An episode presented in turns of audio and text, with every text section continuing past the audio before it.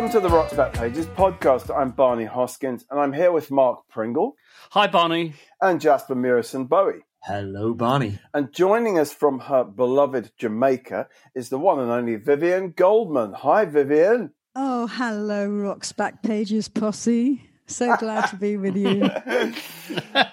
Joy to see you. Uh, It really is. For the hopelessly ignorant out there in podcast world, Vivien is a living legend of music journalism, an icon of feminist pop culture, and a recording artist who is releasing a new album next month. Vivien, I knew you at the NME in the 80s, but Rock's Back Pages tells me that you had already written for NME as early as 1975. Mm-hmm. So, where did you get your start as a music writer? One day, I had just graduated from Warwick University. I was coming out of the tube at Tottenham Court Road, and I picked up this free magazine, and it had an ad in it to go and be a secretary at, uh, and this really dates the whole thing, at an at a magazine called Cassettes and Cartridges, which at that moment was a new cutting edge technology. So it was like the totally modern spin off of the venerable The Gramophone magazine, Ah. which, uh, you know, I think started in the 18th century or something. anyway, and, and, thus began my career over the Sunset Strip Club in Soho. That's where our offices were. You know, occasionally I could take a quick look through the through the shabby velvet curtains and glimpse another world. Yeah, yeah. That's so that's where it all began. Yeah. Had you already? Because I know that you you worked for Transatlantic Records and obviously then Island. Now I can't get the, the chronology exactly right. Did you start as a writer, or did you start at Transatlantic? I'm not really sure myself. um, I was always being published, though, one way or the other. And now that there's this sort of possibility that I might do an anthology of my writings, it's just a possibility.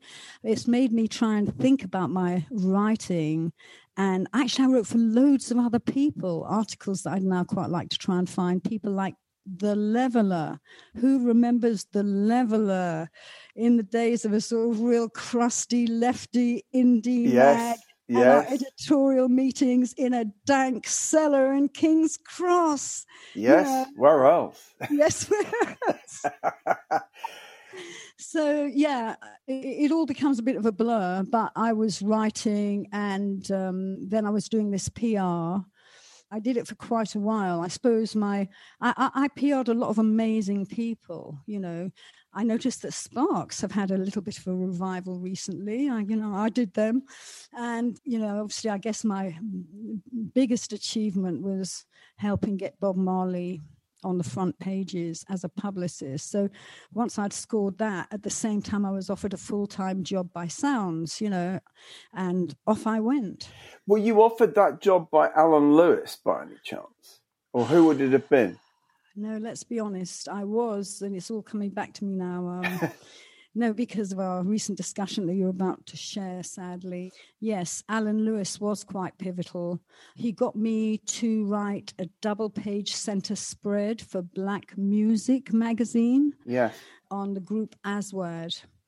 And uh, because of that, I was offered the job, you know, working with Bob Marley and the reggae artists in particular for Chris Blackwell at Island Records, largely because of that center spread, I think. So I mentioned this just because I only just heard before we started recording that um, Alan Lewis is no longer with us. So I thought it was worth asking you whether you had worked with him at Sounds, and I assumed you had. Yes, after you know the uh, commissioning this article from me at Black Music that helped me get this gig at Island Records. After seven months there, he offered me a full time writing job at Sound. So, you know, it's a little shocking to hear this. Yeah, he was pivotal in my career. I imagine so. I mean, you must be one of the only writers I can think of who wrote for all three of the main Inky weeklies, you know, for Sounds, for NME, and for Melody Maker at different times. Is that just because you were, you know, very charming and everyone wanted wanted you around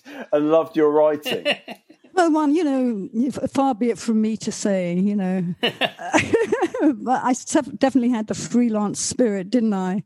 Yes. You know, so you're jumping around but you know i had a particular beat that honestly has been validated by time you know yeah. but at the time honestly it's not like many other people were fighting to get on the staff or really fighting to go onto the inside interior of the mothership with George Clinton, like I was. Yeah. Or you know, I was keen to do this stuff, you know, and uh, work with Marley and so on, and Earth, Wind and Fire, let alone the punk girls, uh, you know, and well, I think Barney knows about the regular about the regular Barneys that I used to have, uh, especially in those editorial meetings on sounds, you know, I do think they were traumatic because I remember them in far more vivid detail than some much more pleasant things of my past. But they oh, were really? so so contemptuous of of female contribution and fact existence in the scene. It's like as if they wanted a cultural erasure of girls. I'm not joking. And the more really? I look back on it, the more appalled I am.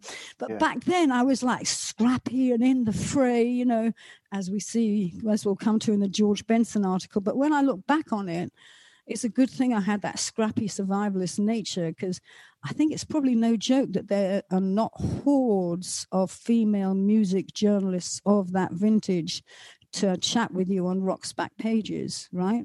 No, I mean, I think, Mark, we like to think we've sort of got a good number of them now. But um, I mean, I wanted to just ask you really about about the sort of general kind of you know long haired laddishness of those times and how difficult it was not only for female musicians to cut through, but obviously female writers to cut through. I mean, you were a female writer and you were also one of the few writers who who wanted to cover black music, black American music, and black Jamaican music, and other genres. So you kind of almost had like sort of two strikes against you. It was it was so you were pushing two boulders up up the hill. Wow, Barney, you're so deep. Honestly, I never really thought of it like that, but I suppose you know you're really right. To me, it was just like the path onward. You know, yeah. obstacles come, you just got to overcome them. You know, but I suppose you're right. But yes, it was a different thing being a girl from being one of the guys. But then sometimes that worked in one's favor, you know. And the sexism, huge argy bargies, really came more from just the rockish lads on the paper than yes. from the artists themselves. Let's yes. stress that the artists were cool. It was just the old school mentality of the, you know, the, the cockocracy. the cockocracy. yeah, yeah, yeah. Of rock. Yeah, for sure. I mean, but in this George Benson piece that we alluded to earlier, these sort of worlds collide because you're writing about a Black American artist that whose music you I mean, quite like and not worship, and I think, but you sort of say you don't mind that he sells millions of records, and then you know you suddenly get into very this. Nice of me, right? Yeah, very nice. Yeah, yeah.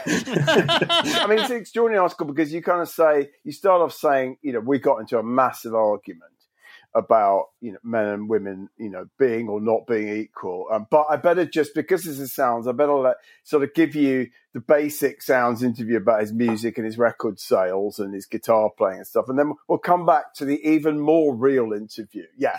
Which is which is an amazing thing. I mean actually to read now you know it was 1977 i mean a great sort of feminist stand that you kind of take in that piece. I mean, and it ends up with him yelling at you and threatening you with lawsuits. And then I think you said cancelling all his subsequent interviews just because you wouldn't sit there and listen to him say that men and women were not equal. And those are the facts, he says. I mean, shocking, really, now, anyway. A lot of these problems, um, I'm sorry, you know, but will arise with people who are kind of follow sort of orthodox mosaic faiths of all kinds, often there is this tendency, you know, really massively respect women on the one hand, but on the other hand, massively respect them if they fulfill their role while in the while ticking the assigned box you know so yeah but it, it, it, was amazing to me to read that piece because actually i did think i structured it and handled it quite well because thing like that would really appall me and make me feel almost quite ill you know but then yeah. you know uh, you purge it somewhat by having the last word I, I thought that my last line was almost sort of too salaciously joyful that he then cancelled all yeah. his interviews it actually reads like a sort of boxing match doesn't it Yeah. It's like the sort of end of a documentary. George cancelled the rest of his interviews.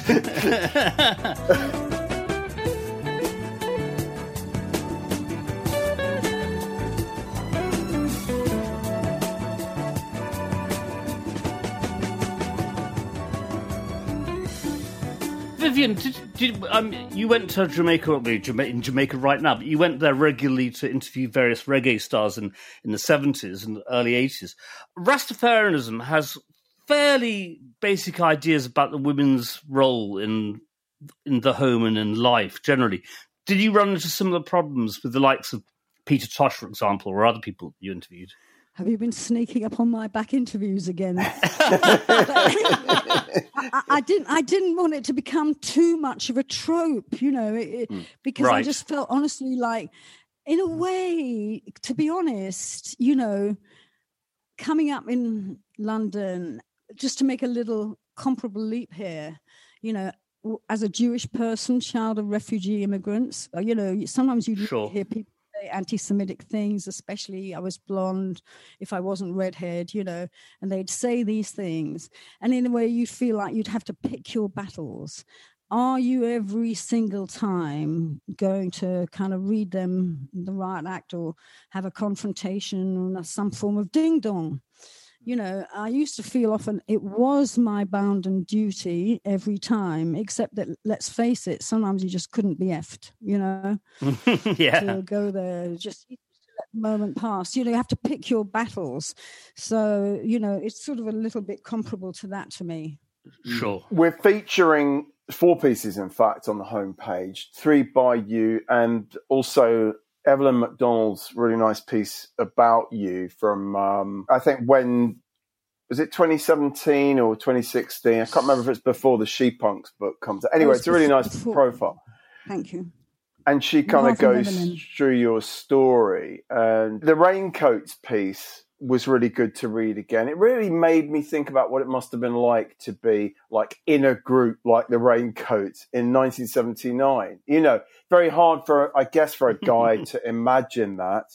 Oh. But it's oh. a very it's very nicely done. At some point you say you say something I thought really jumped out at me where you, you say it made me realize it's taken me 27 years of listening to music to hear a woman's rock album and that first Raincoats album is is really that that that thing, isn't it? It is a woman's rock album. It doesn't sound like anything guys could have made, whether you love it or not.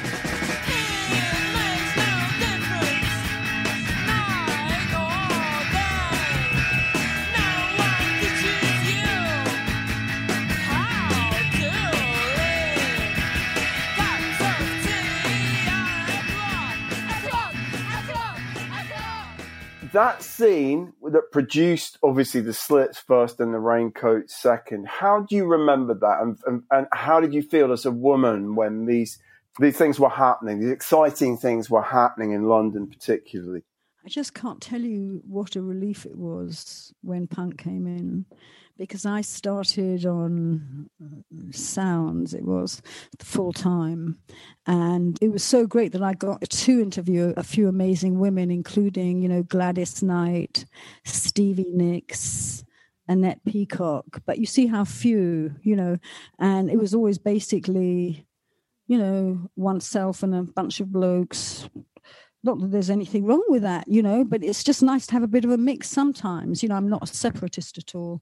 So when the punk began, it was this sort of tidal wave of girlfriends on the scene for me. It was life changing, and the beautiful thing is we, we were actually really still friends. That that crowd, and because I just always used to sing anyway, going around because we always did used to sing in our family, and my father was a musician. We used to sing, you know.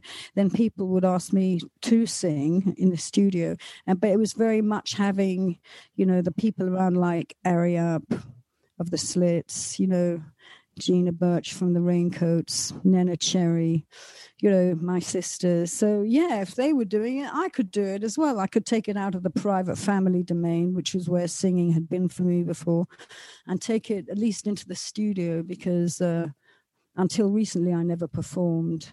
So that was the huge difference. Suddenly there was girls uh, with some agency and so, some autonomy, you know, while still functioning within the capitalist music system, patriarchal as it still was, you know. Mm. But yes, yeah, some agency and some autonomy. It was the rise of cassettes, the rise of indies, and it was the first time that women in pop had ever been so free. And I, I'm as lucky in a way that, you know, I was positioned at that cusp, at that moment, so that I could forever bear witness to the really life changing and sort of culture changing ripple effect of punk or the impact of punk. Yeah, I was very lucky in that regard. And you were right in the middle of that scene. I mean, you had this flat on Ladbroke Grove, and uh, I think in Evelyn's piece, she sort of talks about you sitting there trying to write a piece. So you'd have headphones on, and you know the Clash would be coming in and out, and you know the slits would become if it just everyone was coming in and out. I don't know how you wrote in that those circumstances, but I I remember going to that flat not not back then but later, so I remember where it was.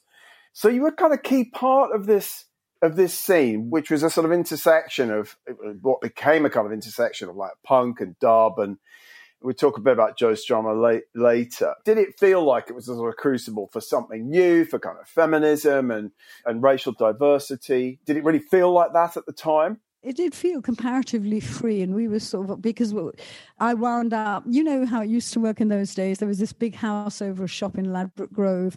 Gradually the others moved out. I was the last tenant standing so i took over the whole place you know. Yes. and i guess because of me like i was maybe a sort of also my parents were always very welcoming in the refugee way. We'd always have people crashing on the couch. So you know people who are now world famous actors hello julian firth uh, uh not julian yeah julian firth uh, not colin firth julian uh, used to julian firth used to sleep on the landing between two cupboards for quite a while. It was that it was kind of a big crash pad and like round the clock party. And of course, our esteemed colleague Chris Salewicz was my roommate there for some eight years. So uh, as long as that. Yeah. yes, okay, okay. More, more than most room, marriages, yeah. and you roomed, you roomed also with I think Geoff Travis at different times, and yes. and Chrissie Hynde, and Correct. Uh, yeah. Correct. Again, it might be difficult to get these things in the right order. I don't know. Does it matter? no, it doesn't matter. No, not really. It, it was, was all going on, wasn't house, it? But also very, very creative. Yeah, it was really a fabulous period, which I just sort of pulled the plug on by moving to America and sort of transmogrifying into the punk professor. Well, of course. Yeah. yes. Uh, yeah, we'll talk about America. I just wanted to say, just obviously allude to Laundrette and the tracks that you released and that came out, some which came out later on the Resolutionary songs record. And I mean, Laundrette is is like an archetypal sort of expression of that of that moment, that time, isn't it? Co-produced by by John Lydon, who you went to Jamaica with. So it's just it's really a kind of real melting pot that was very exciting to read about at the time. Tell me about Laundrette. Well, I think I had just done the Flying Lizards, been part of the Flying Lizards, and I had cool. this feeling like I wanted to carry on. And you know, when when you're talking about these neighborhoods that had a lot of cultural punky reggae activity where I lived, so I was very close friends with George Oban, the bass player of Aswad, and he lived actually on the same block with Brinsley, the lead singer of Aswad, and Joe Strummer on Lanc- not the same block but the same road, Lancaster Road. Anyway, I had just written this thing.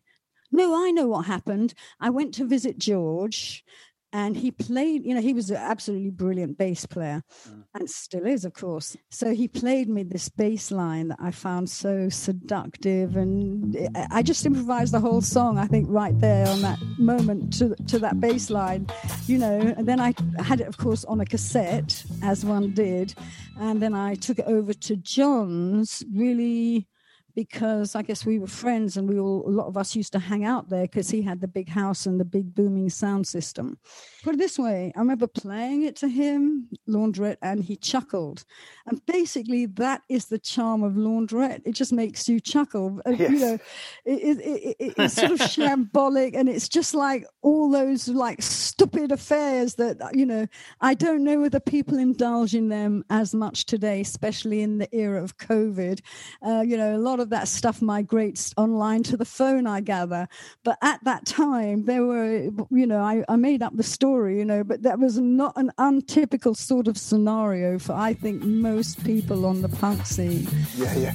I wanted ten pence for the dryer. Yes, that was how we met. My laundry bag was broken. My clothes were soaking wet. I felt I needed hugging.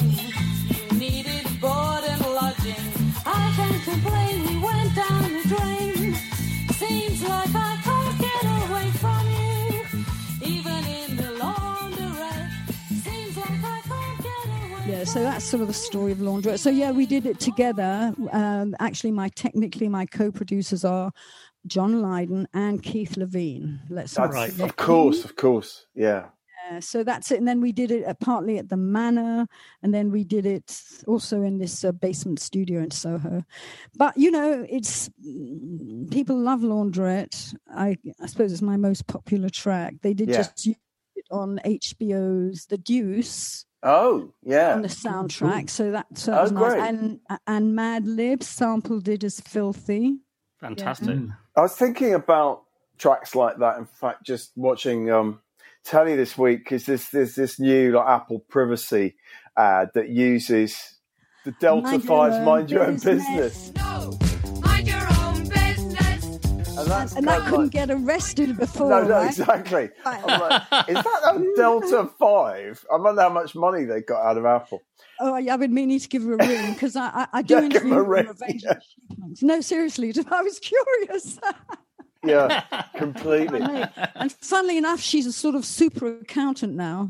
Bethan, the bass player of Is she? uh, Oh, that might. be Delta Five. So you know, she's sort of high, high level. Probably know Yeah, if anyone does. Perfectly Yeah. equipped. Vivien, t- tell us about the, the new record then. Next is now, I believe it's called. I know that you were, in fact, we you were in London sort of this time last year, and I think you were No, about the year to before last because of the COVID. was it the year before last, yes, and Yeah. and you were you were about to go and do some recording with Youth of Killing Joke, etc. Fame. So he's like, is he the main producer on the record, or just one of the people?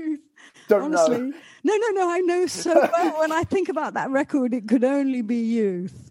You know, he's such a character, and honestly, it's just me and youth all the way. You know, ev- i- i- in every aspect. And I don't know whether all the listeners know about youth. He's uh, with the group Killing Joke for eons. And, uh, you know, he also had that band with Paul McCartney, the fireman, and very attached to the orb. Also, he produced Poly Styrene's final album. And he he works with a lot of the girls. It's just how it is. He's just that character. and uh, it was his idea, really, because Resolutionary did well. I started to get offered gigs. But the funny thing is, I'd never done gigs before because, like, when I was in the Flying Lizards, we were just too cool. We were too cool to go and prance around in front of other people, you know. So we were just a studio band, man. But th- through the teaching, I'd got much more into the public speaking domain. And when I was teaching at the more populous University of Rutgers, right, at NYU, I had like a class of about 30. It's capped at 30. But I would go to Rutgers in Jersey, alma mater of Paul Robeson. There'd be this massive, you know, I'd have massive classes, you know, Really? bigger than a small club. And I would have to like engage all of them in the back, or you, you know. Yeah, yeah. So that helped the transition. So I said to youth who I ran into on a job, let's name drop here for our friends Zak and Shush Starkey and their label Trojan Jamaica. Yeah, and I said to him, It's so funny. I've been asked to do these gigs. I meant to do an hour on a Saturday night in a really trendy festival in Berlin. But I haven't got enough material. The whole of Resolutionary is only like 40 minutes or whatever. He said, oh, I'll do a couple of songs with you. I'm like, great, let's do it. And then that went really nicely. And he said, let's do an album. And so here we are. Cool. Oh, that's, that's I've. I've actually I've actually seen a couple of your public speaking events. There's one which was about the Jewish involvement in punk, where I seem to remember oh, Daniel Okay. Miller getting very shirty because you referred to him as being an EDM producer. He got cross about that, and then I saw a wonderful thing, which was I saw I saw a wonderful thing, which was a punky reggae party at the Bethnal Green Working Men's Club. And you had Andy Oliver and Neneh Cherry DJing. Uh, that's where I, I re-met the lovely Michelle Kirsch that night for the first time for 30 years, which was a huge pleasure. And it was just such a nice evening. It was great. You had sort of projections on the screen behind you, and you were sort of dancing while talking, and it was just, it was wonderful. It was really great. Oh, I'm so glad. Yeah, I'm so glad. And you have become a sort of a punk. You, you used the phrase uh, a, a punk professor. I don't know whether that title was bestowed upon you or whether it's mm. sort of auto-generated. But I know that's mm. how you often referred to. I think maybe it's your Twitter, to your Twitter handle. Yeah. And you've taught for some years, haven't you, in your adopted America, where you where you're based? I think. Yes, my primary residence, as they say. Yes, um, my soul. I was just lucky. There's a very brilliant fellow that you should get on the Rocks back page, a scene called uh, Dr. Jason King. And he was bidden by um, Clive Davis when he was just a postgrad to put together a, a new department for NYU to be called the Clive Davis Institute of Recorded Music. So he was just scouting. Apparently, he came. He said, "You know, Vivien, I kept on c- coming across your work in all these different areas, and I was just, who is she?" So I was on a panel uh, about Fela Kuti, who I'm currently working on a book about his art thereof. Oh, great. and mm. yeah, he came with his students in tow. It was just like one of those magic moments where you're discovered in Hollywood. Because afterwards, he came up to me and he slipped me his card, and he's like, "Have you ever thought about teaching?" And I'm like, "Never, but I can." yeah, yeah, yeah. You became a teacher in that very second, didn't you? And that is why I'm the punk professor. No to be sooner you thought it. Because you remember how Paul Simonon of the Clash, I know we'll be talking about them soon. Famously, you know, when he started, he had the, uh, you know, the the notes stuck with sellotape to the neck of his bass, and thus it was with me and being a professor in a way. but I actually came to it from doing a lot of documentary work. Yes. So I structured it all you know, like a documentary and uh, the whole scenario. I mean, honestly, we could do a whole show just on how not only the rock press has changed, which actually I meant to touch on and we haven't, but also how teaching has changed. It's massively different. You know, and I teach courses on uh, Bob Marley, Fela Kuti, David Bowie. I taught a course on Dub Nation, which was linking dub and electronica, and of course punk, which I'm about to teach again. You know, so when we started, in 2005, there was not this proliferation of media. And you really used to teach the students the story. This is the story of so and so. But now everybody knows everything. There's a million documentaries, and you just assign those documentaries before class or, you know, certain readings. And then you go much more tangentially and conceptually. So, actually, although it was all fabulous for the time, yes, please, listeners, come and feel free to sign on to my classes if you're at NYU, because it's it's really developed in an interesting way. To be honest, Yes. Mm. You mentioned Paul Simonon, and that's actually sort of perfect cue to talk about this week's audio, which we sort of selected with you in mind, hoping to prize some great uh, Strummer and Clash stories. As So I'm going to hand over to Mark to tell us about it. basically it's, this is february 1988 and he's mostly been involved in soundtracks or actually participating in movies um, he'd just done a soundtrack to permanent record he talks about straight to hell and walker in fact there's about a 20 minute bit where he actually talks about walker the man and the history of nicaragua which is interesting enough that's what you want to talk listen to there's a marvelous rant of hatred against pj o'rourke and rolling stone also, the story of the Clash Volume One's just coming out. He was asked to do the sleeve notes. He said it's a very, very peculiar experience of writing the sleeve notes to your own career. He's delightful about Topper Headon, who he says was the th- great thing about Topper as a drummer with the Clash was that he's an R and B drummer fundamentally. He's he's not a bash bash bish bash punk drummer at all, which is one reason why the Clash had a better groove than virtually any of the other punk bands. Just for that reason alone. He talks about his hatred of playing stadiums towards the end and how touring with The Who was one of the things which basically led the band to break up. It's very nice. He talks about why and how he formed the 101ers. We'll have a listen to that.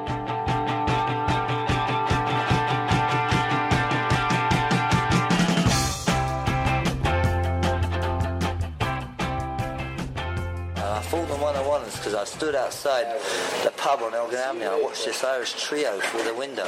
And I wasn't allowed in the pub because we were the squatters and hippies from all around Elgin Avenue and, and Walterton Road. And like we went in that pub and the Irish bloke go, fuck up out of here! You know. So I watched through the window. I saw the Irish trio playing and I thought, well, that's what I've got to do. You know, surely if these gits can do it, because it just got too hairy with that that system down in. Fucked it, you know. And so I thought, fuck all that. Let's get a group together. But I never thought. I solely thought of like, we'll get money to live on through the summer. Maybe if we can hang together a few numbers and hell, these Irishmen will let us play a bit, maybe, you know. And that was how it started in rock and roll. And within 12 months, we were the hottest rock and roll band in West London.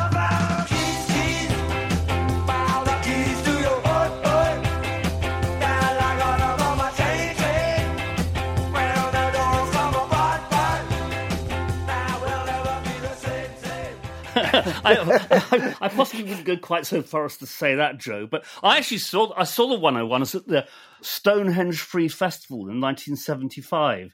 They were memorable. He used to busk down the tubeways around Hammersmith Broadway when I was at Hammersmith FE College. So he was a sort of familiar figure around that sort of time. And we'll, we'll play another clip now because he's very interesting. That Adam Sweeting kind of asks him, would he ever think about reforming the Clash? Because he's become a very good friend of Mick Jones again after as that sort of breach when the band broke up. They've become good friends again. And he says absolutely not. And this this is great. He really talks about what the Clash were about and why that they should be left where they were. Let's have a listen to this.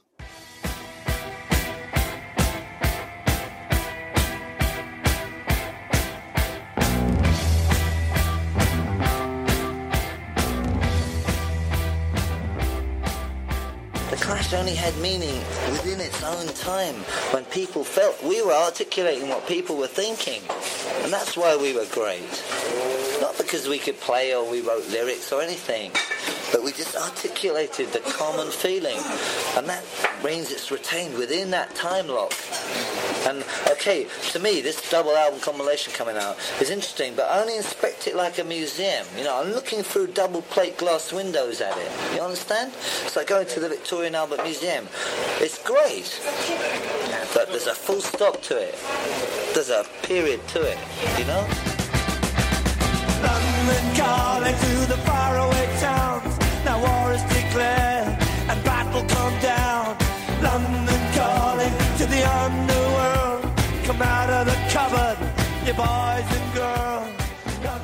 That's really interesting. And That's great. Pretty astute and spot on, actually. Yeah. I completely agree. Vivien, what what's your earliest memories of of Joe Strummer?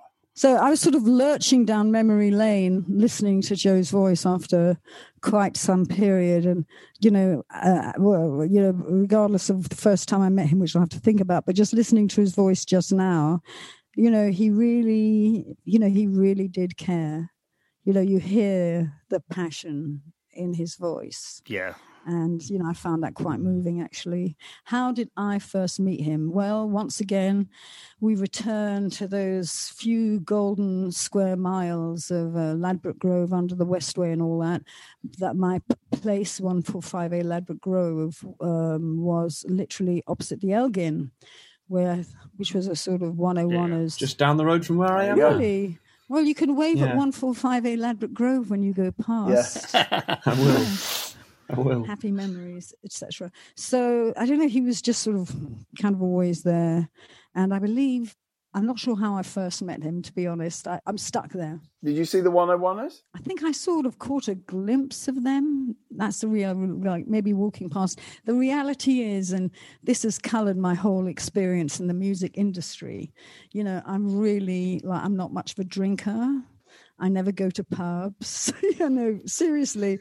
So I was always a bit of an outlier because of this, you know. And then I always remember going to like, say, I'd go to a pub to see the Sex Pistols, and there'd come this time where all the mugs would start flying and people would start biting others' ears off. And I'm afraid to say that sometimes I used to beat a hasty retreat at that point instead of staying. It's not to, very punk, is it? yeah, I know, I know, I know. I distinctly remember that. I had just come back from Jamaica and I was going to one of those celebrated punk gigs at the Hundred Club. And I remember going in, I had this red tracksuit on and all these coconut Rasta badges.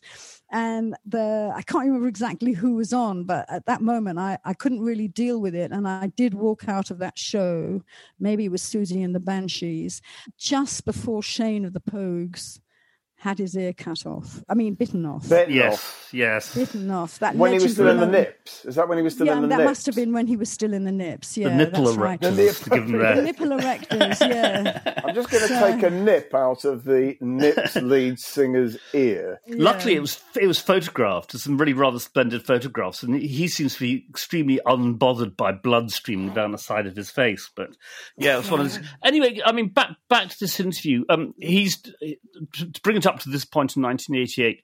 He's a determinedly individual, you know, person. He doesn't have a manager. He's got no structure around him. He hasn't got a record deal as such, but he, he really likes it that way. He doesn't want to be part of the machine anymore. He's been touring the Pogues, and he's had this ghastly experience of when he would go up and sing, he'd do London Calling and a couple of other Clash tunes during the Pogues set. And he'd then start spitting at him. The audience start spitting at him because Yeah. that's what punk audiences did. And he was absolutely revolted by this, quite rightly. He actually caught hepatitis from being spat at. Gosh, yes. I. I believe, you know, back in the day. We'll play a clip at the end when he talks about music today, music in 1988, and Reagan and Thatcher. He talks about not taking drugs anymore in 1988.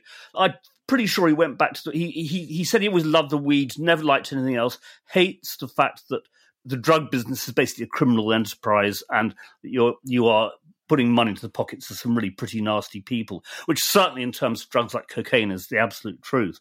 I believe he took up the weed again later because I've known people who smoked a lot of weed with him. You know, he talks very, very, very fondly about the Clash in, in, in many ways. He talks about the, how they loved getting interesting supporting artists like Joe Ely, who toured a couple of times with them both here and in America. How Grandmaster Flash would be booed off at Bond's casino by the fans, having Futura 2000, the graffiti artist, doing backdrops and stuff like that. It's a great interview because he's got so much personality and it's long. It's, it's an hour and a half, this interview. And frankly, I think that's purely because Adam Sweeting ended up having just to turn the tape machine off. Like, They could have been at it all day. We've got another. We've got, we've got Gavin Martin's very long interview on, with him on the site as well, haven't we? Which I think took place around a, a fire at a festival. Um, which in a, in, a, in a cloud of weed smoke. It's, it, it, you know, you wind Joe up and he'll talk. He'll he'll He's a talk. he's a ranter extraordinaire, isn't Yeah. he? I mean, and boy, does he rant in this interview. But it's always sort of, I mean, it's always just this side of being like really belligerent and annoying. And and as you say, Vivien, there's just real passion there. I was just struck listening to how Yeah. how how Joe just dropped out of the kind of 80s thing, and he talks a lot about all the big 80s acts and they just all want to be mega mega and he just doesn't he's just not interested he just wants to knock off a record in Yeah. three days and he just wants to have fun. You know he's got this new band the latino rockabilly war. You know it's the kind of opposite of everything else that was going on in the second half of the 80s Yeah. you know bob Clearmountain remixes and things. And joe's just kind of basically said i don't want to be part of this He also loves sampling. He talks at some length about how much he thinks the process of sampling, that's been done in hip hop and so on, is great. And he says he really hopes that one day, in fact, he thinks actually the Clash have already been sampled a couple of times. He, he, he would just love to do something which was sampled because for him that'd be the greatest form of flattery. yeah No, he, he's, Yeah. he's great. He's great. Vivien, did you keep up with Joe through, you know, to, to the end of his life or what? Well, uh, funnily enough, I've got to mention I, I do teach the Clash course at NYU as well. So I do have occasion to think about them in a different way than when they were just my neighbors. Yeah. And, uh, you know, what, what we were talking about earlier uh, I think is part of the enduring appeal of the Clash is that you know they really there wasn't a, you know authentic quality to them. Joe, you know, he was not a fake, you know, and uh, the some of the ideas he spread. Uh, almost Thoreau like of um, you know going back to nature and building a tribal community uh, you know, where everybody sits around the fire and bangs the drums and exchanges stories. Hello, Nomadland, Oscar winner this year. so, you know, he, he was prescient in a number of ways, Joe. Yeah. Yes. Yeah. Well, it's a great listen. You know, there is some background noise. There always seems to be somebody else to. Seems to be another interview going on at the next table in the restaurant, slightly dis- disarmingly. But um, um, but there we have it, Joe Strummer. So, Mark, do you want at this Hmm. point to tell us about some of the pieces you've enjoyed adding? And Vivien, just sort of do jump in if you hear anything that just sort of triggers a memory or an opinion. The first piece is actually Gold Dust. It's Nick Jones, our pal Nick Jones, Max Jones's son, who was the house hippie at Melody Maker from sort of 66 to 67, and interviewed David Bowie from 1966, which is Gold Dust. Wow. You know, and it's just this thing that's really interesting because it really pertains to what he did, did subsequently. He says, I want to act. I'd like to do character parts. I think it takes a lot to become somebody else. It takes some doing, you know, which is pretty fantastic thing to read him saying in 1966, you know, way before Ziggy.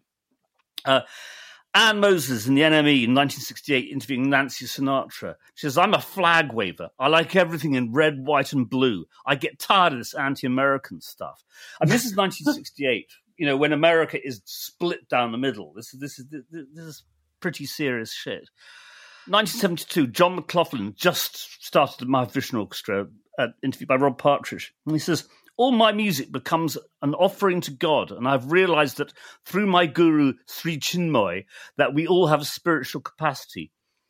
I find this interesting because th- that band fell to pieces hideously about a year and a half later, precisely because the rest of the band were really sick of McLaughlin shoving his religion down their throats and being superior to the rest of the band on a spiritual level. And I've read this great interview with Rick Laird where he's just so angry about it. That you know, it's- so so so it's, interesting stuff. Bert Weedon, interviewed by Barry Cain for Record Mirror in 1976, saying, You won't catch me driving a motorcycle into a swimming pool or biting off a chicken's head. He comes over as a fairly revolting bloke, actually, has to be brutally said. And, oh, look, Melody Maker 1980, Robert Wyatt interviewed by Vivien Goldman. It's oh, fantastic. Extraordinary coincidence. Extraordinary. Of all the It's a- weeks. It's a fan. Can, can, can you remember that interview, Vivien? I totally remember that interview so well. And I'm actually still friends with Robert and Alfie to this day. Great. It turned out, you know, that was all kind came from Brian Eno, actually. right. to be honest, uh, you know, because he was another neighbor in that magic little grid of streets at that time. And I remember he was going away for a long time. At that time, Robert was rather in retirement, and Geoff Travis was my flatmate, and he had a car. This was the magic thing because Brian had said, try and keep, you know, say hi to Robert when I'm gone and Alfie. And uh, Geoff had the car. So Geoff used to drive me out to where they lived, which was off, off the subway track. And in the end, Geoff did encourage him to start recording again. So that's Yeah. very beautiful. So we were like already friends before I did that interview. Well, and he does in, play on my Launderette single, which is pretty amazing. Wow. fantastic. Yeah, um, I yeah, mean, it's, it's a terrific interview. I mean, he talks quite a lot about his accident. He says, I was very drunk. I didn't fall out. I climbed out. It seemed the best way to leave the party at the time, which, of course, ended up him, him spending the rest of his life in a wheelchair. Yeah. He says, you know, I reserve the old romantic right of ambiguity in art, 19th century though it may sound. I mean, it, I, I always like reading interviews with him. I mean, Barney, you've done a very, really good interview with him too.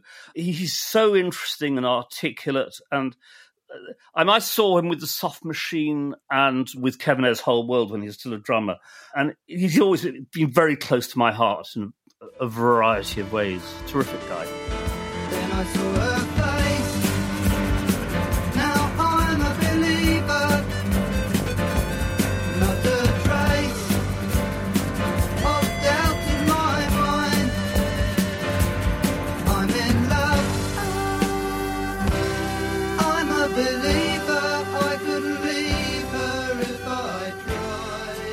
Let's move forward to what's going in this week. Penny Valentine on reviewing River Deep Mountain High for Disc and Music Echo in 1966. The most strange and fascinating sound, as though they're all doing some mad opera in a deserted monastery.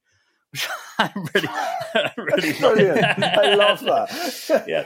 I mean, she loves the so record. good. She absolutely gets the record. I mean, I, I always like that when someone writes about something, and even with the sort of the forty years sort of you know retrospective look at it, you think this person spotted it, got it absolutely right. Oddly enough, I'm also posting Roy Carr's review of the album Fleetwood Mac, the 1975 album, which broke them through. He doesn't get it at all.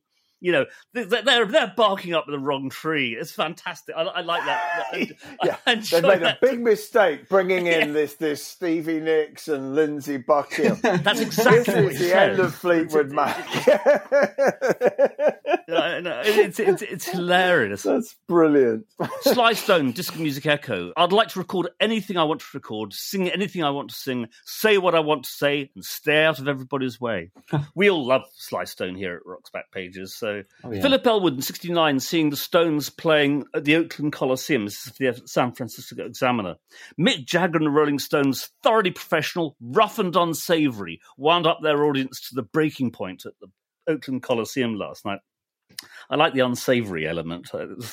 That was nice. Mickey Most being interviewed by Harold Bronson for Rolling Stone in 1972. Most of the artists are slags. They use you, vacation on your yacht, borrow money, and never give it back, and they don't have the decency to tell you to your face. Thanks, Mickey. It's very, very charming. So, yeah, Blondie, well, Christine Debbie Harry, interviewed by Harry Doherty, the 1978 Melody Maker. We're really wary of the English press. An analogy I thought of is the way some writers cover us is like being spit at. That's Christine. Hmm. Yeah, obviously not talking Wow. about not talking about Vivien there for one second. did you ever? Did you write about Blondie? You must. Well, I had a couple of encounters with Blondie. Chris Stein was very helpful. I mean, I knew them and still know them. But I guess my major Blondie story is that they credit me on that album because I gave them the record The Tide is High. oh my god! I don't think I knew that. That's why my name's on the album. you know. Wow. And, and then The every time Paragons. saw, yes. Yeah. And then every time I would run into John Holt in Jamaica, I would always be, John, get us a beer. Not yeah, you owe me. You owe me. Did he? Did he make money? Did he make money from that I'm album? sure he did, yeah. Yeah, 'Cause I mean, you know, I don't think Great. it was one of those horror stories. Yeah, great. you must have been a nice injection for Yeah, um, fantastic. Holt, the great Funny. John Holt. Yeah. Debbie says, I'm not that much of a poser or an art freak that I'm going to say, no, no, my art, my art. This is the business, which is pretty spot on. Now, Nick Tosches, who sadly died not all that long ago, I love him as a writer, but he could be fairly brutally sort of sexist or, uh, I mean, he's of that generation of American writers, male American writers who are kind of, you know, the, The Vivien would no doubt. Yeah, yeah. And he's talking about, he's doing a retrospective on Wanda Jackson. He says, not even 20 years old, she sounded like she could fry eggs on her G spot. Ugh. Vivien is proud. For any, Yeah, I mean- listeners. Yeah. What? What is what is Yeah. that? That's just Mm. That's Nick Tosches. That's Nick Tosches. and I'd always thought he was kind of cool until I heard that. Well, he was a great writer, but you know, I mean, he just did come from that generation of sort of there's a sort of machismo to the writing, isn't there? I mean, you know, Lester Bangs and Meltzer and the others weren't very different. They were they were Lester rowdy, wasn't so drunken boys. Yeah, but Lester Bangs was not was welcoming to women. I found. I think he was more. He was certainly a real champion of, say, Yeah. the female performers on the kind of punk scene in New York. And when I teach, when I teach, I very often have reason to send students to that article he wrote about racism at CBGBs, stuff that really needed to be said, and Yeah. he said it very well. Okay, Mm-hmm. available on a PDF online if you put it. I mean, he could be sort of borderline homophobic in in Really? pieces, but then I mean, I think most male American rock critics and possibly some female ones were sort of mildly homophobic about sort of glam rock bands and so forth. It just was. Mm. It, it just that they just, was didn't get it. They didn't get just weren't cool. no. What can one say? Anyway, Wanda Jackson. Yeah, that's my lot. So I'll, I'll hand over to Okay, you. I'll mention three things quickly en, en passant, as uh, I like to say. The first is from 2005, and previous podcast guest John Harris, Guardian star, inevitably revisiting Britpop in 2005, and he's talking to Graham Coxon and Alan McGee, and I think it's Louise of Sleeper, Louise Wenner, Ven, I'm not sure you pronounce her name. Anyway, just revisiting the inevitable Blur Oasis war. This is very good. It's actually it's, it's, a, it's a great piece. There's a piece by Rob Hughes in the Daily Telegraph. It's an interview with Roy Harper, who, after a fair number of years sort of in the wilderness, is being embraced by people like Joanna Newsom and Jonathan Wilson, and he's about to play or has played a show, I think, at like the festival hall with not only like Joanna Newsom on the stage, but also his old mucker Jimmy Page as well. I mean, anyone who can bring together Jimmy Page and Joanna Newsom must be doing it's quite the something right. I'm not sure that they were playing together, but it was a sort of night celebrating Roy Harper. The kettle's on. The sun has gone. Another day. And then finally, there's a long interview that the great Chris Heath did in 2015 with Willie Nelson. It's called, I think it's called Willie and the Weed Factory. So it's basically about about Willie and weed and a brand of weed called Willie's Reserve, which you know is obviously his brand. And so it's not just talking about smokable substances, but but mainly at great length talking about how much we, weed Willie has sort of smoked in his like in his sort of seventy years or more or more. Yes. Did you? Are you can I- you're, you're you're waving your hand, and I'm hoping you're going to tell me that you smoked weed with Willie Nelson. Uh, not Willie Nelson, others, you know, the Others. Marleys and fellas of this world, but but not not Willie Nelson. Willie. But I was going to say that the atmosphere here in Jamaica is so much improved since weed got legalized. And yesterday, Really? you know, for, in New York, I you know I get a local newsletter. They are just suspending over three thousand cases against you know, I'm sure mostly young men and mostly young men of color you know they're just dropping the cases. So I think uh, uh, and the same in Manhattan is about to happen. And it's just such a relief that the corrupt forces that whose interest it was to criminalize these young generations Yeah. have uh, been overcome at this point it seems Yeah. That's you very I don't news, think it'll David. turn back yeah Well, thanks for sharing that with us. So those are the three things that, that jumped out for me. And Jasper, have you got any juicy things? To, yeah. Yeah, I'd like to talk about two things briefly. I mean, both of which actually you sent me to add, both of which are very interesting. First of them is an album review by previous Rock's Backpages podcast guest Kandia Crazy Horse, ah. reviewing LaBelle's Back to Now in 2008, which was an album they kind of came back together and they did another album. And actually, I was listening to it before we started recording, and I didn't really want to turn it off to come and record because it was really good. For an album, you know, recorded so much in post, it's got one track I think that was sort of discovered in the vaults, but Kandia writes very nice about it, and it starts off the article with a nice mention of Allen Toussaint being asked to play Lady Marmalade at a gig. Toussaint obliged with a few lines before jokingly gesturing into the air before him. Take it, Patti. You know. Lovely. But uh, Kandia writes really nicely about the album as well, kicking off with Hendryx in fine songwriting form on Candlelight, a twang ballad spurred to the brink of disco country and ably handled from Lenny Kravitz's production chair. This new disc contains no filler save the debut single. And it's, I mean, that, that Candlelight record is kind of amazing because it does have this kind of ballady feel and then suddenly it just kicks off into this disco groove and it's just brilliant. It's just really good. Fantastic. It's a lady deep inside me, and it makes me makes me want you more and more. And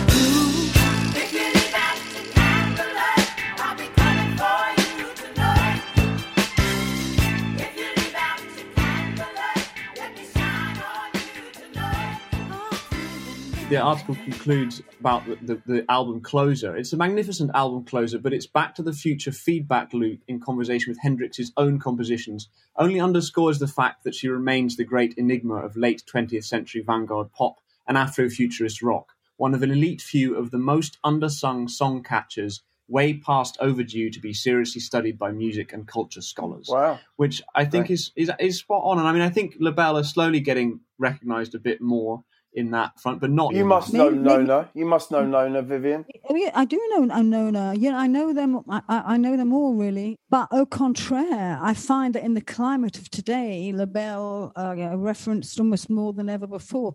Even the BBC, I happen to see on my VPN, has an Afrofuturist documentary. It's, yeah. Ekow Eshun, who presents it. Yes. And you know, actually, I- if if they don't mention LaBelle somewhere in the series, I think they already have mentioned LaBelle in part one. You know, LaBelle are avatars of absolutely everything that is happening now, and Yeah. maybe I'm just mixing in a peculiar crowd, but No, I no, think, I think- a I think lot you're of right about- quite rightly. I think they are, but I think it's high Well time. And I mean, this this you was written in Yeah, well- 2008 when I think that really wasn't the case yet. So, so I think Well, that's Oh yeah, probably where it's definitely. yeah. You know the whole Afro punk movement in America. Yeah. It Yeah, and it's, you know, ties in with what we were talking about uh, about Lester Bangs' article on racism and CBGBs. Mhm. That movement arose from a vibe of one individual, which is very punk, making a thing that affected the world. Yeah. Because there was little to no space left in in that section of the industry pie. They didn't give room for black people very much. You Yeah. had Don Letts doing his music. You had our old photographer Dennis Morris with his pioneering Afro punk. Then, of course, you always had the towering figure of the Empress, as I like to call her, Grace Jones. Oh, Oh yeah. Oh, yeah. Oh yeah. Yeah. Of course. Of course. But generally, you know, it was quite a white scene. You know, apart from the group of, if you look at other sectors of punk outside of London and New York, a lot of it, you know, in Boston and places, you know, straight edge. You know, it's all in the mosh pit, and um, you know, Yeah. it's not really encouraged. So, Yeah. you know, Great. Well, Afropunk put on really good events in the UK sometimes as well. Now it's really, really a, a good organisation. The other thing I wanted to mention was this bizarre long article about I it's so strange. Vin Diesel, Hmm. Arthur Russell, and me, written by Gary Lucas for Please Kill Me this year, and it's about the time that Mix Master Arthur Russell meets wannabe rapper Mark Sinclair, aka Vin Diesel. What could possibly go wrong? and it's just it's hilarious. I mean, apparently he wanted, you know, Mark Sinclair wanted to be a rapper, mononymous Sinclair. He wanted to be like, you know, Prince, but Sinclair. And Gary Lucas brought the two of them together in a recording studio. Uh, and it's just a hilarious story. And the whole thing really didn't work because Arthur Russell's beats that he made kept dropping the one. So Mark Sinclair kept losing his place while he was trying to rap.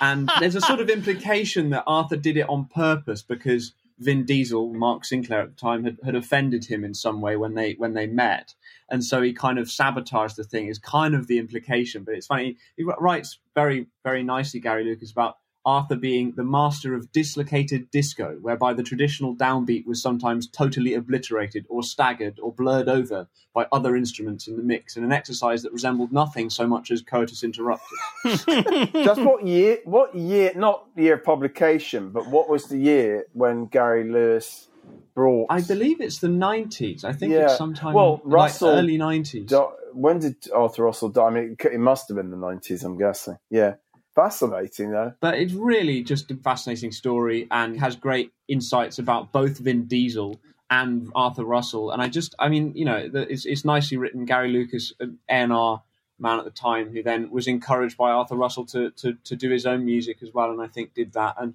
and it's, you know, it's just a, a great piece, long long thing to read, and really really interesting. may I ask, is that Gary Lucas, the legendary guitar player, Gary Lucas? Same, the very same. Yes. Yeah, the very yes, same.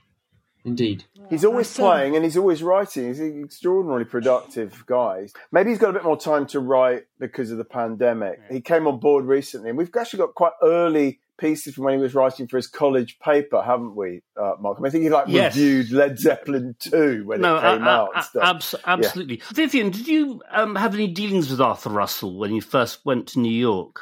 Honestly, no, but I've had a lot of dealings with Gary Lucas on the other hand, and I've been able to attend. Gary Lucas has a phenomenal imagination for shows. I really don't know anybody like him in the sense that he does travel the world with these pieces that he, he conceptualizes or what we call thinks of, like his orchest- orchestral pieces to the black and white film of um, you know, expressionist masterpiece, The Golem and so on, and his work with Chinese uh-huh. opera. Wow. And then he projects the Chinese opera, and he's just there, you know, one man and his guitar and his many pedals, and it's mm. it, it literally is, you know, very transporting. Fantastic. Absolutely brilliant with it, and I just so admire him with sort of entrepreneurial spirit. He thinks of these things, you know, Yeah. and, and he makes them happen. And behold, they are good. They're all idiosyncratic and individual. You know, Yeah. he's terrific. And I always remember how he jumped in at the last minute when we put on a show for Ari of the Slits after you know she left us and at the music hall of williamsburg and he heard about it. he said oh, I want, he called me up and he said oh, i'm a huge slits fan please let me play and he was oh, amazing Oh, great. Great. Arthur Russell, someone I just find absolutely fascinating. He did such an extraordinary variety of stuff, from working with Larry Levan on tunes to be played at the Paradise Garage to out and out art rock and sort of and and, and avant garde music. Just such such an interesting guy and such a sad Yeah. story. Yeah, very sad. I think this brings us to the end of the episode. Does it Indeed. not? Indeed, it does. Lollipop. well it's really been delightful has, has it been good for you as It's they been lovely. It's been, it's what's been it good for you? absolutely been just great. yeah, yeah. You've done very well, sort of, ba- ba- basically, sort of, you know, handling this little male gang that is the Oh, Rock's don't Back pages. ridiculous. you know, every time I write about this stuff, I always make a point to say it was just a certain crew and that the people who were cool are still my friends today. In fact, when we're talking now, do you remember coming round to 145A Oh, Lambert Grove? absolutely. Yep. Yeah, and um, the, your final visit was me donating my entire collection of music papers to Rock's Back Pages. Absolutely. saying in vain, try and keep them a bit separate just in case. And you saying, of course, Vivien, of course. if you can even find them, good luck. But yeah, that was quite moving. That was quite moving. Oh well, thank Fa- you, thank you so much for letting Yeah. us have those, and for coming on board very early in the RBP story, and for being here today. It's been a great, great pleasure speaking with you. And Thank you so much. Yeah. We wish you, So you know, the very for best of success with the new record and fellow Cootie, that project, and everything Mm. else that no doubt you're involved with at this moment. So, uh, look forward to seeing you. Yeah, if listeners want to find me, I think they can. You know, via social media or on Gmail or I don't we, know. I never we will put in. Yeah, I mean, you have a website, and we will. Yeah, I have a website. we will that's link to that in on the on the site. VivienGoldman.com. Yeah, but it's embarrassing. I have to be honest. That is a real kick because that's so embarrassingly. I don't think even mentions the new album. You know, so it's a real kick to. I Yeah, better you- you get better- that fixed. better get that Better update fixed, that yeah. today. Get your webmaster on it right now. Alex! Y- Yes, is Alex your webmaster? Yeah, yeah. Yeah, he is, frankly.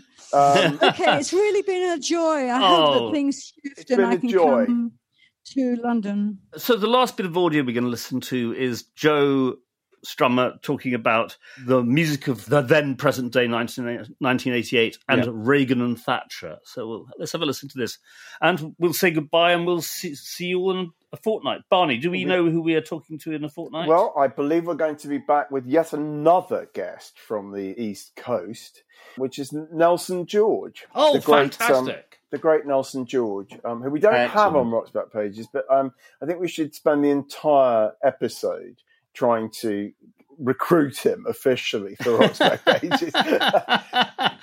anyway, hopefully we'll be speaking with him. That'd That be should amazing. good. So thanks, thanks everyone for joining us, and especially Thank you, very much Vivien. So goodbye to all our regular listeners. Bye. Bye-bye. Bye.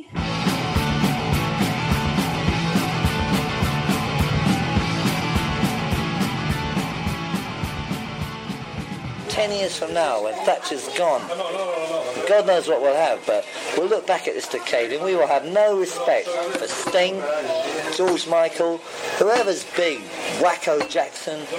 You know, we'll have no respect for them at all. It'll be like a decade of nightmare. and their songs will be part of the soundtrack to it. Yeah, but I mean, the Clapton stuff, Thatcher getting into that. No, in fact, that's I I never stopped torturing myself about that. In fact, I'm really vol- volatile about that. That after all that years, what we ended up was Reagan and Thatcher. You know.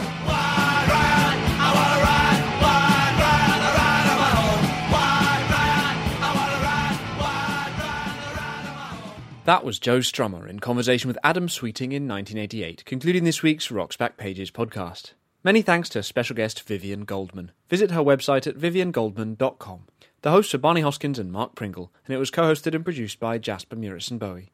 The Rock's Backpages podcast is part of the Pantheon Podcast Network. You can find thousands of articles, as well as hundreds of full-length audio interviews at rocksbackpages.com.